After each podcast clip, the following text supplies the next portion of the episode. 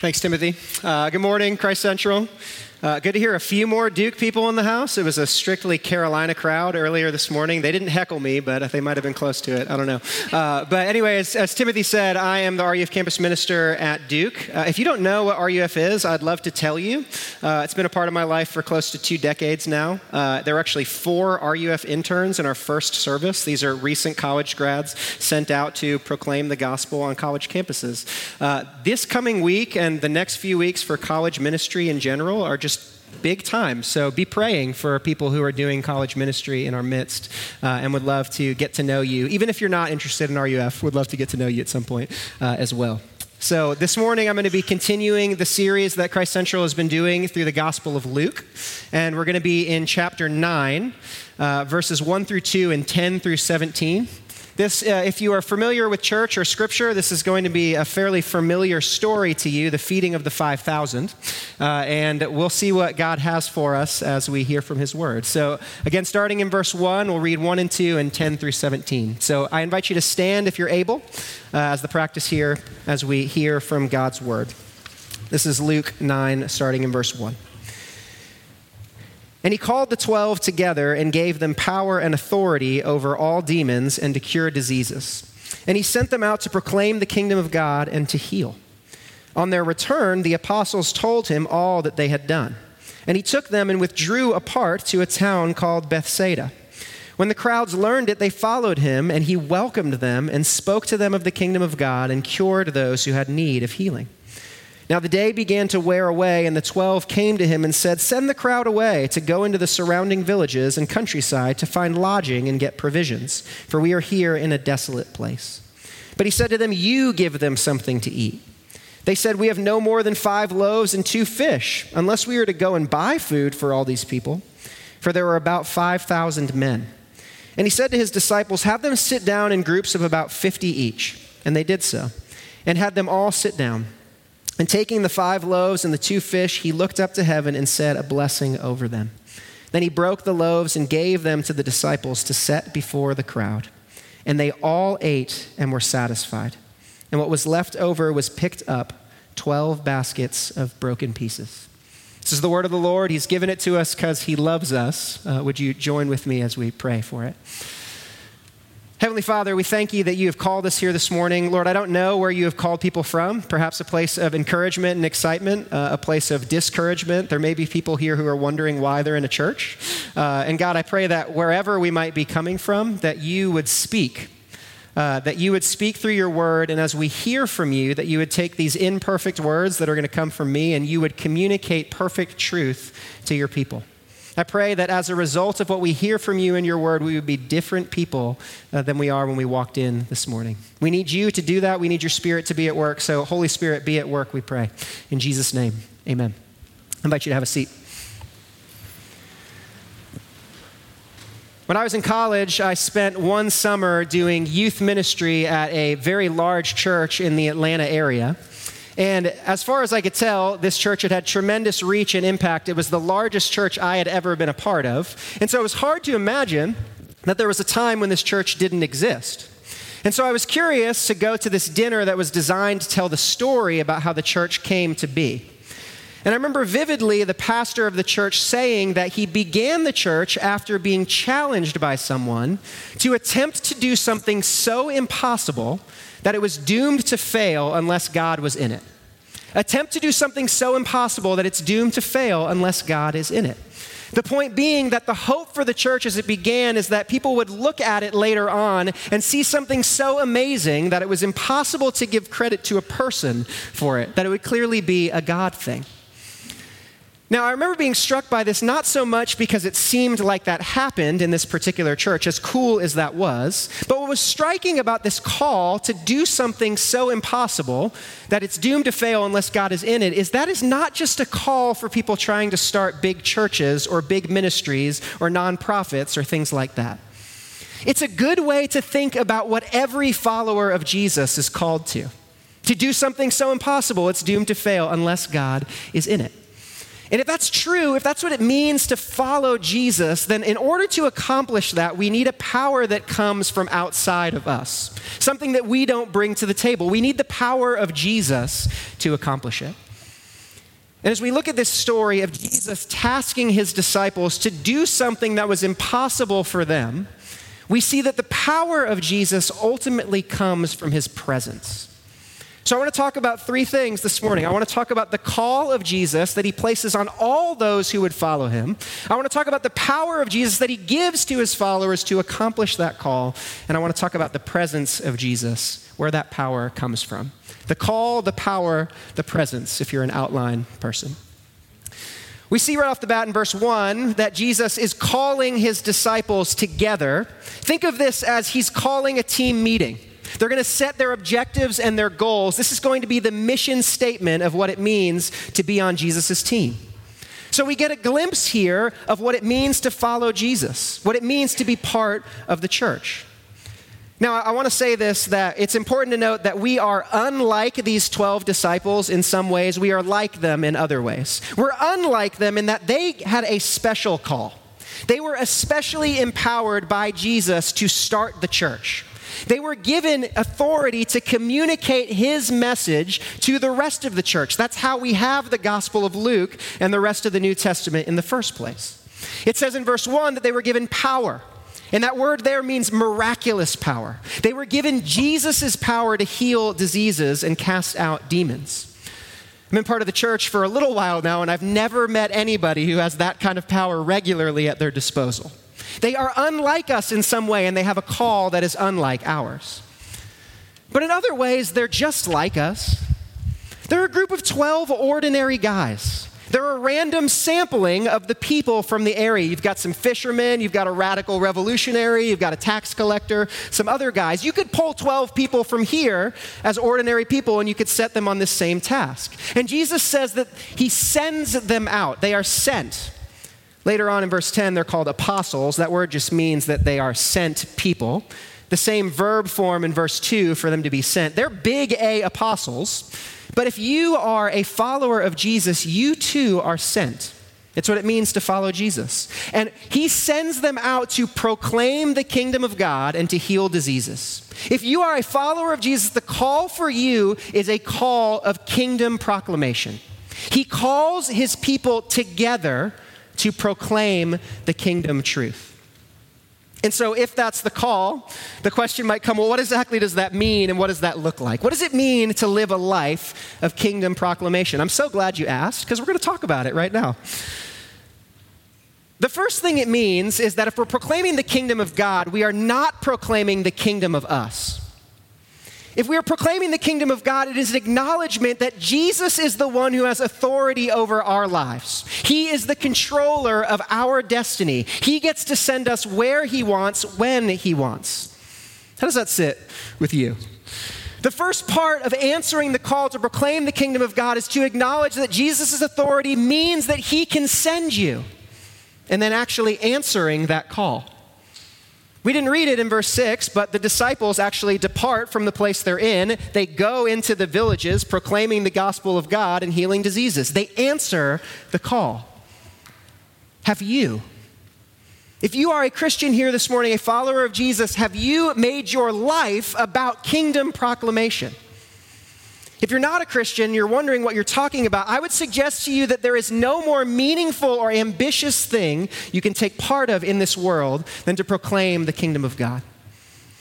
And that's because it's this amazing, beautiful, all encompassing thing.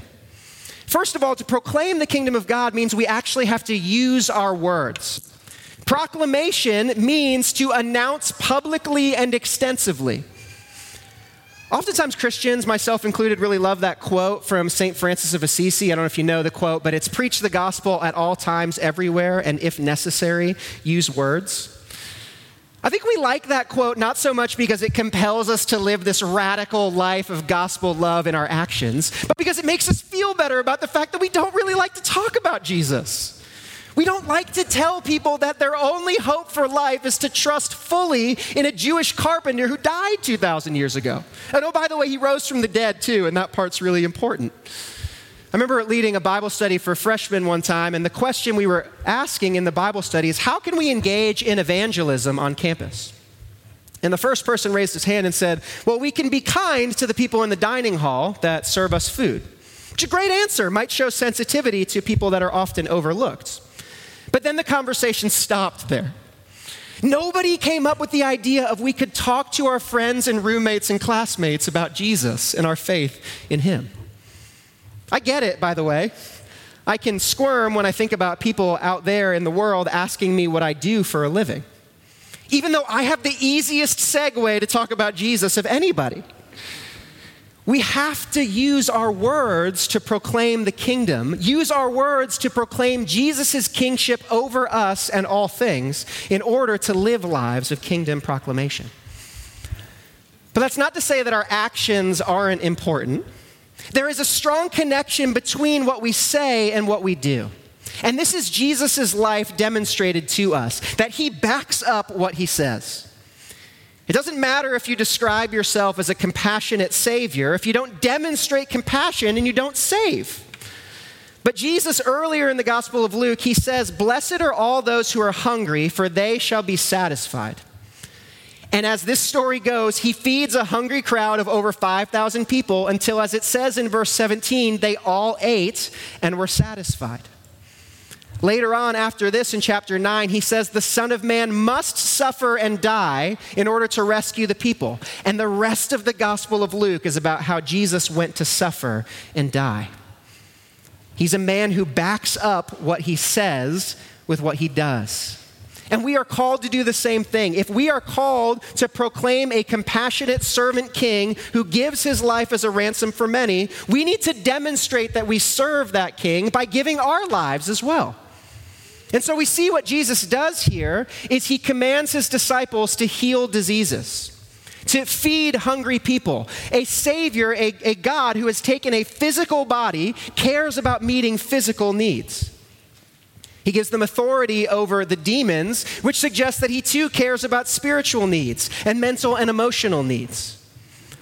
I imagine as the disciples are sent out, they meet all sorts of individuals and they meet their individual needs. He calls them to meet the needs of a crowd, communal, dare I say, systemic needs that present themselves in front of his people. This is an all encompassing kingdom reality. Jesus has come to eliminate sickness, to get rid of sadness, to abolish injustice, to do away with sin and death. He's come to usher in a kingdom of health and joy and righteousness and justice and abundant life, where all would bow the knee to him. Talk about an ambitious plan. And one thing that needs to be said if you look at this story is that the needs that the kingdom addresses, they don't take vacation days. Jesus and his disciples, they try to get away. They go out for a private retreat after the disciples come back, verses 10 and 11. But the crowd figures it out and they follow them. In Mark's account, it says the disciples were taken away so that they could rest, not work to feed a hungry crowd of 5,000 people. But the needs of the kingdom don't have off days. I'm struck by how rarely I think about trying to talk about Jesus and meet the needs of others when I'm on vacation. But the kingdom of God doesn't ask to fit into our schedule, it asks to blow up our schedule. The most amazing thing about this passage to me is not the miracle that Jesus does, as amazing as that is, but that Jesus' plan A for the kingdom to come is to use us. What Jesus is doing in this passage is he's training his disciples to be his hands and feet to bring the kingdom to fruition. And if we think that we can do that on our own, we're as crazy as thinking that 12 ordinary guys can feed a crowd of over 5,000 people with five loaves of bread and two fish. This is a task that is so impossible for us, it is doomed to fail unless God is in it. But the challenge for us, oftentimes, when we think about what He's called us to, is we look at ourselves and not Him, and we get overwhelmed. It's easier for us to remain in comfortable lives on the sidelines instead of entering all the way in to what he's called us to. I think oftentimes the church can be like the little kids who are afraid to play basketball with the big kids, forgetting that we have LeBron on our team. We have the power of Jesus going with us, not just his call we forget in the midst of this overwhelming call that He actually has empowered us. But if you are overwhelmed by what He's called you to, you might actually be understanding what that call actually is. That's not the problem. The problem is staying in that overwhelmed place, forgetting that we have Jesus with us. We don't just have the call of Jesus, we have the power of Jesus too. It says it right off the bat there in verse 1 that he gave the disciples power and authority to heal diseases and cast out demons. It's amazing, before he sent them to do something they clearly couldn't do, he gave them the power to do it. And the passage suggests that they must have seen some pretty cool things happen when they did it. I mean, after all, they come back in verse 10 and they're telling Jesus all that they had seen and done. I think they're kind of like our kids that are going to come out of children's church showing us their crafts that they did because they're so excited. They can't wait to tell Jesus what they've accomplished. They've seen him do amazing things through them by his power. But they come to a desolate place. That word could also be translated wilderness. And they come up against something that seems too big and overwhelming for them. A hungry crowd of 5,000 people, more than 5,000 people. And Jesus looks at them and he says, You give them something to eat. That's not a suggestion, it's not a joke. It's a command. You give them something to eat. And they're overwhelmed by it. I'm convinced that many people who are Christians actually want to engage in kingdom work want to share their faith in a compelling way, to care about justice issues, to serve the poor, but sometimes the task just seems so great that we don't know where to begin. The disciples care about the crowd. They tell Jesus to send them away because they need food. They just don't know how to meet those needs themselves. The task seems too big and they're overwhelmed by it. It makes me think of another wilderness situation. In fact, I think we're supposed to think about this situation as we read the text, where the people of God have just seen a couple of guys do some pretty amazing things. They've seen Moses and Aaron, through the power of God, essentially wipe out the Egyptian empire to bring the people of God out of slavery. They've seen Moses take a stick and put it in the ground and a sea part in two directions so they can walk across it on dry land. They have seen some amazing things and they come to the wilderness without food and they freak out. They start complaining. They don't know what to do. But the most important thing about that part of the story is that it is God who led them into the wilderness. It is Jesus who led his disciples to this situation that was too big for them. And he did that because he loves them.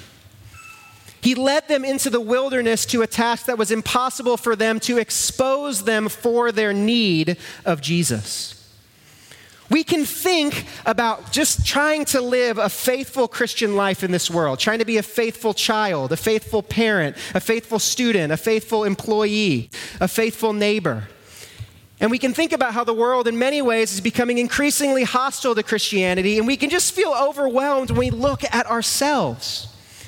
You want me to go out and meet the physical needs of my neighbors? I can barely keep my own house clean, or get all my homework done, or keep my kids alive. You want me to go share my faith in a way so that people who don't know Jesus will believe in this Jewish carpenter who died? I'm not even sure I always believe it myself. You want me to feed a hungry crowd of 5,000 people with, 12 lo- with five loaves of bread and two fish. But the disciples have forgotten that the one who is commanding them to do that just raised a girl from the dead. They forgot that they have been seeing Jesus do miraculous things their whole time with them. They forgot we are forgetters, that God is a God of power and a God of provision. One of the key themes of my 2021, coming off the 2020 pandemic, was a mold situation in our rental house. It was a disaster. And we had to find somewhere else to live. And we were on our knees praying that God would provide us a house in our same neighborhood because it was close to Duke and we thought it was helpful for ministry. And I thought that God could do that, but I certainly didn't think he would. And then when he provided the house, I was surprised. But why? Every other time I've needed somewhere to live, God has provided. God has done so many things to show his faithfulness to me. And you have experienced that if you are a Christian, God showing up in your life in powerful ways. And yet we come across a task that's too big for us and we forget all about it. Jesus brings us to these situations so that he can expose us as forgetters. But he also brings us to these situations so he can show us how he provides. The people of God were brought into the wilderness so that God could rain down bread from heaven on them. The people here are brought to this situation that is too big for them so that they could see Jesus feed a hungry crowd of 5,000 people. But here's what's so amazing about what Jesus does he doesn't shame the disciples. He doesn't embarrass them. He doesn't point out that you guys don't have what it takes. He actually uses what they have. He takes their pathetic five loaves of bread and two fish and he multiplies it. He takes what they bring to the table and he makes it powerful and effective to accomplish his kingdom purposes. And what's more, he goes, I know you can't feed a hungry crowd of 5,000 people, but I bet you can count to 50 and put people in groups. You probably can hand out bread that I give to you. He gives them tasks that they can actually accomplish, and he makes those powerful and effective for his kingdom purposes. You cannot make your friend or family member come to faith in Jesus, but you can pray for them. And you can talk about what Jesus has done in your life. You can be respectful of them and ask questions. Jesus can use that. You can't end racism in this community, but you can befriend somebody who looks different than you. And you can try to understand their reality, and you can stand with them in the unity that we have in Christ. Jesus can use that. You can't end suffering for somebody, but you can sit with them. You can bring them a meal. You can pray with them. You can cry with them. Jesus can use that. We should be overwhelmed, in a sense, by the task of kingdom proclamation, except when we remember that it is Jesus' job to bring that kingdom into fruition. He just gets to use our ordinary actions and words in a powerful way to begin to make that happen more and more. So yourself, what is it that you can do that is an ordinary act of love for a neighbor that Jesus can turn into something extraordinary? His power shines through our actions and our words, no matter how eloquent or big or amazing they are. And it's ultimately that Jesus' power comes to us through his presence. He has called us to something so impossible that it is doomed to fail unless He is in it, but He is in it and has given us His power. And that power comes to us through His consistent and persistent and welcoming presence for us. I'm going to get a little bit grammar nerdy for a second here on the text. So if that's not your thing, just hang with me. It's an important point. But I want you to look at verse 16.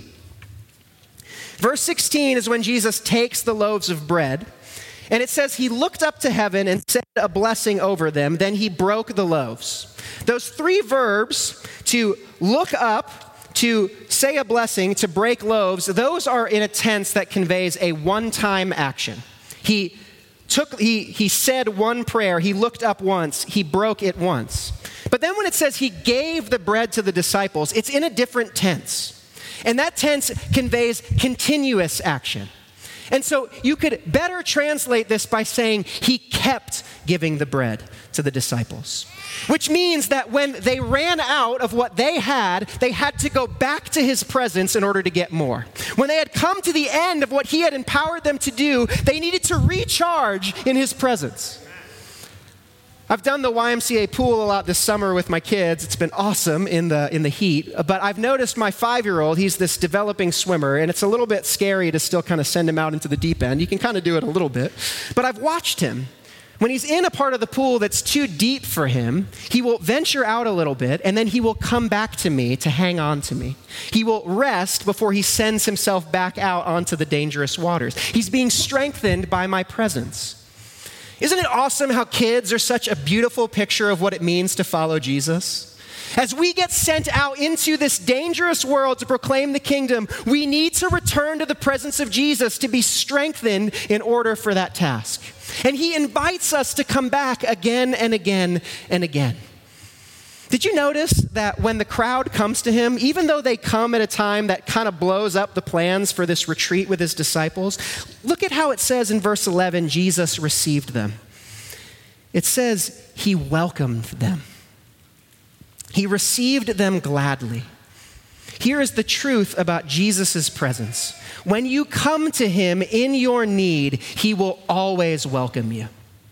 In fact, that is the ultimate requirement to come to him, recognizing your need and then receiving his welcome. And there's perhaps no better picture of this regular returning to Jesus' welcoming presence than what we are about to do after this service in the Lord's Supper. The themes of that are all over this feeding of the 5,000. There's another place in the Gospel of Luke where Jesus takes bread and breaks it and gives it to his disciples. And at that place, the Lord's Supper, he says, Take, eat, this is my body broken for you. Take this cup, it is my blood shed for you. I have come to provide my own life abundantly for you overwhelmed, forgetful people.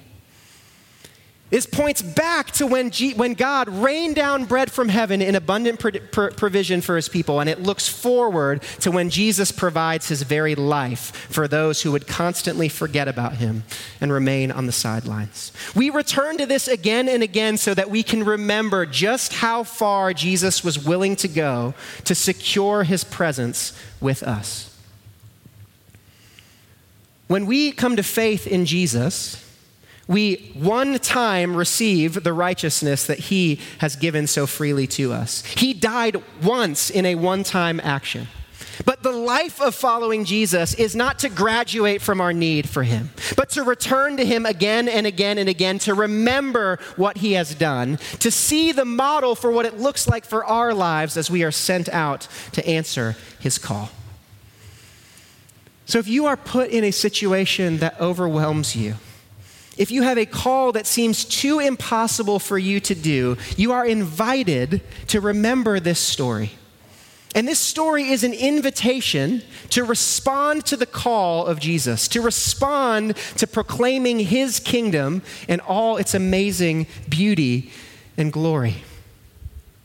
And as you go and respond, you are reminded to, you are called to remember that you have His power with you as you go, to take our ordinary actions and activities in our ordinary spheres of life and do something extraordinary with them.